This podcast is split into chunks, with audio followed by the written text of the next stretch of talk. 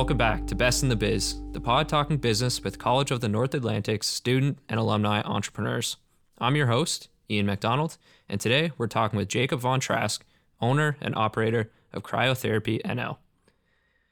Growing up in Grand Falls, Windsor, Jacob traveled to St. John's where he went on to study business management, specializing in marketing at CNA.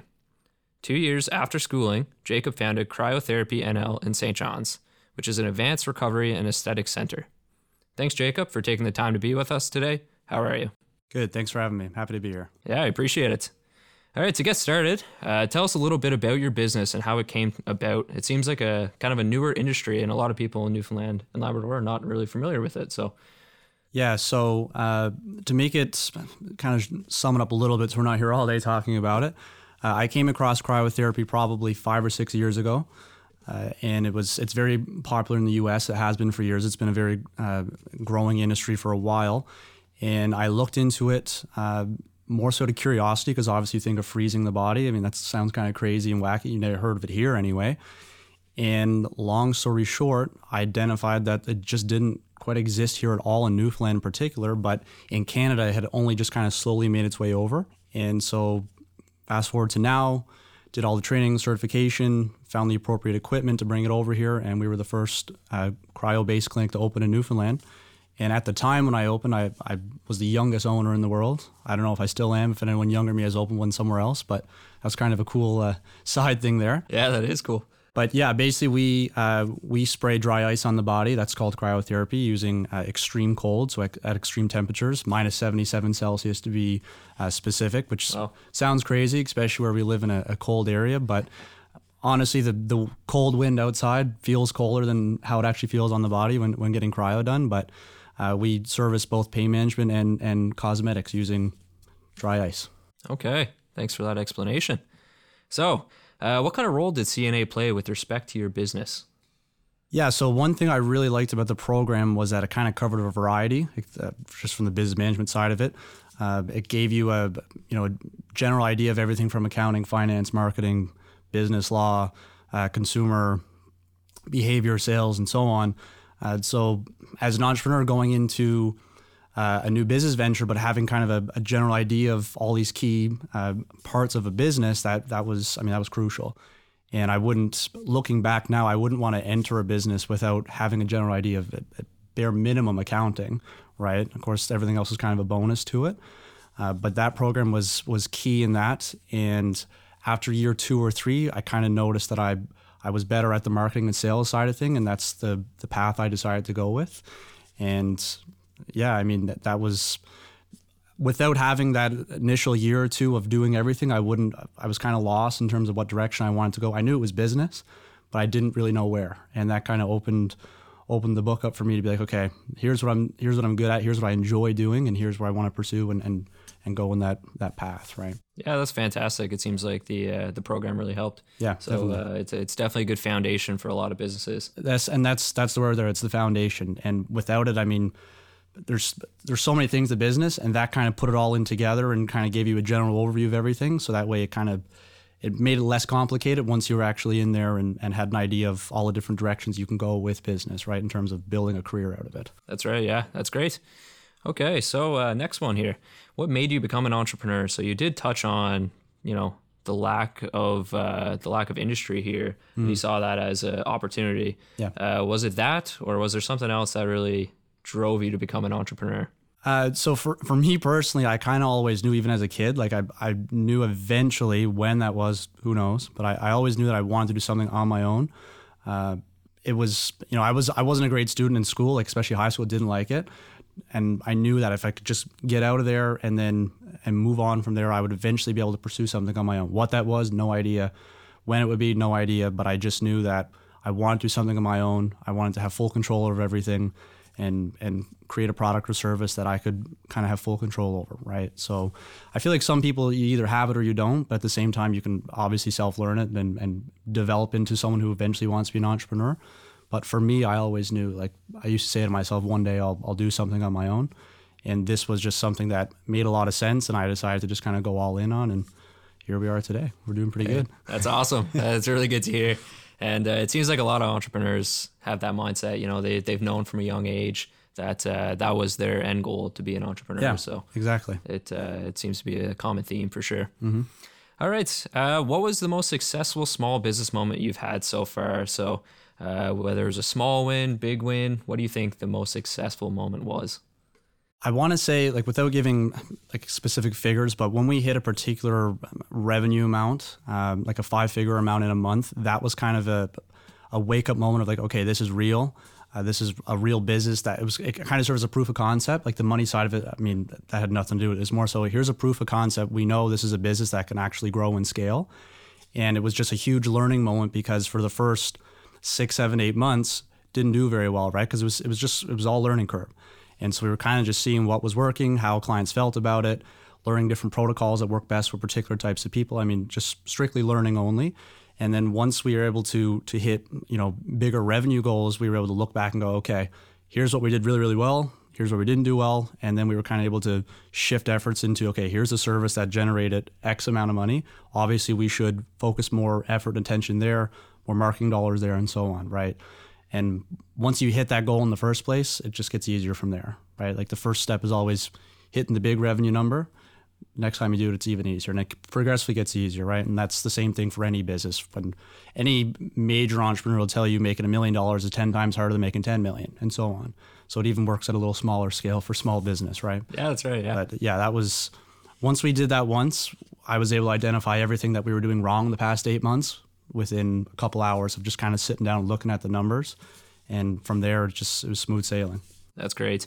I think that's something that a lot of uh, small business owners need to do. They kind of need to, uh, you know, once they're up and running and they realize that, you know, some things are more profitable than others, they transition quickly. And I think that's something you need to do as a small business owner to really be successful. Yeah. And like I did something a little bit different. Uh, I was very patient in the beginning and I let it grow very slowly. And luckily I was in a position where I could, I could live off not making a lot initially, but it, that allowed me to not quickly grow and expand too fast that where it kind of it could screw things up and complicate things. So we went really slow and then we could kind of see trends of okay, here's the direction we need to start shifting towards and eventually when you start hitting those those bigger numbers, you go, okay, we were right. Now let's go all in on on what's working and and kind of shift less effort away from what wasn't working or what's not kind of impacting the business enough to to warrant putting dollars there and putting time and effort into. Yep. Right. Makes total sense. Yeah. Good stuff. Want to learn more about business planning? Stream our pre recorded business planning workshop series on our website www.cna.nl.ca/slash entrepreneurship. Ted Cadigan, Senior Business Consultant at the YMCA of Newfoundland and Labrador, outlines how to write your business plan, identify and engage your customer base, establish a social media presence, and more. Explore more services at ymcanl.com. Thank you, Ted and YMCA for your partnership. Okay. Uh, next question. What advice would you give an aspiring entrepreneur? Yeah, advice. Uh, you know, what I I wanted to answer this in a way that, looking back to myself too, because I, you know, I did a, a key mistake in the beginning, and I think a lot of aspiring entrepreneurs probably do the same, and that's overcomplicating the process of just starting something. I think a lot of people they kind of focus on being innovative and trying to build something new and create the newest thing, but in reality, like that's it's a lot harder said than done, and it's not always the most effective way to do it. Like most successful people I know are in, are generally boring businesses. Like business isn't always sexy. Fact matter is it's not, and it doesn't have to be to be successful. Uh, and understanding the concept of you can enter a crowded industry that has a lot of competition, but if you can find a way to serve a customer better and beat the competition in one way or another, you'll have a successful business. And like, do you want me to elaborate that for like my, my yeah, business? Sure. I, I, certainly can. Sure. Uh, so for me, someone who doesn't understand that concept of of just entering a crowded space but doing something better might look at my industry, let's say just the cosmetic world and, and medical spa world, for example. Like there's lots of those offered here in the Avalon. And someone looking down, they'd be like, well, that's a really crowded space. Why would you enter a competitive space like that that has so much competition?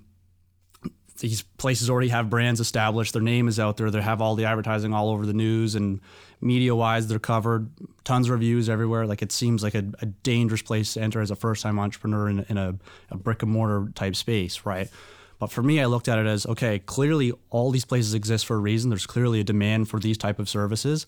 What can I do to win over customers from there and bring them here? So for for me in my office, it was okay, let's find new technology that no one else here has. And that's the first thing we did. And because it was new technology, we were able to do three things better than competition, essentially, which was uh, one, it was safer and more effective, right? So, from a health and safety perspective, we can take out and minimize risks associated with other services and, and competitors that exist. It. And for a lot of people, they'll prioritize the health and safety because when it comes to the body, exactly, that's priority, that's right? people want, yeah. Exactly. So, you have to take that seriously. Uh, the second thing was again where it's new, we could do sessions much faster than competition, so you don't have to write off an entire afternoon to come into the office. You, you know, in some cases, I've had clients into the office in less than ten minutes. Wow. Like, it's that fast. So again, from a time perspective, we're saving you a whole bunch of time. That alone can win business, right? And then the third and final thing was you know, with our device that we brought in specifically, we had no contract obligations where we had to set a minimum price. Yep. A lot of the competitors, the manufacturers of their devices that they have, tell them they have to charge X. They can't go below a specific price, Yep. which essentially forces them to charge thousands and thousands of dollars, right? For us, we didn't have that. I could charge as low or high as I want. So that gives us more price flexibility to compete on price, right? So we hit three major things, which was uh, time of, of the device, the health and safety of it, and then the actual price of it, right? It's a no brainer. You can't compete. Exactly. And again, the other part of it too is like with the new technology, we're able to ensure that we had all the, the rights to it so no one else could come in and enter the same space, right? So we know That's that huge. any new competition that comes in, they're probably using. Um, you know, inferior devices and technology. Again, you're not going to compete there because people want to prioritize the health and safety of it in the first place, right? So it was, uh, for us, that's that's what we focus on. And as a good, like for an entrepreneur, all, your biggest goal is just to to find an industry that's working, that's growing, and figure out how you can serve it better. And right. so, I, in the beginning, I used to just sit there and try and write all these crazy ideas and think that I had to be the next like Elon Musk and creating all these new things. But in reality, that's not realistic. Find something that works and just do it better, right? And Yeah. and that's what we did. That's some great advice, I got to say. Um, I, like how you touched on the three big things there. Um, Yeah. You know, like the time, the safety, and, and the price. I mean, when you're looking for a service or a product, those got to be some of the th- three biggest things you're going to be looking for Mm-hmm. Yeah. when you're when you're buying something. And again, honestly, most service-based businesses in particular, if you can do one of those things better, you'll likely build a successful business, right? Completely agree. If you can hit all even more than that, like that's it's extra. And luckily, we were we, we were in a position with the technology we had that we could do those things.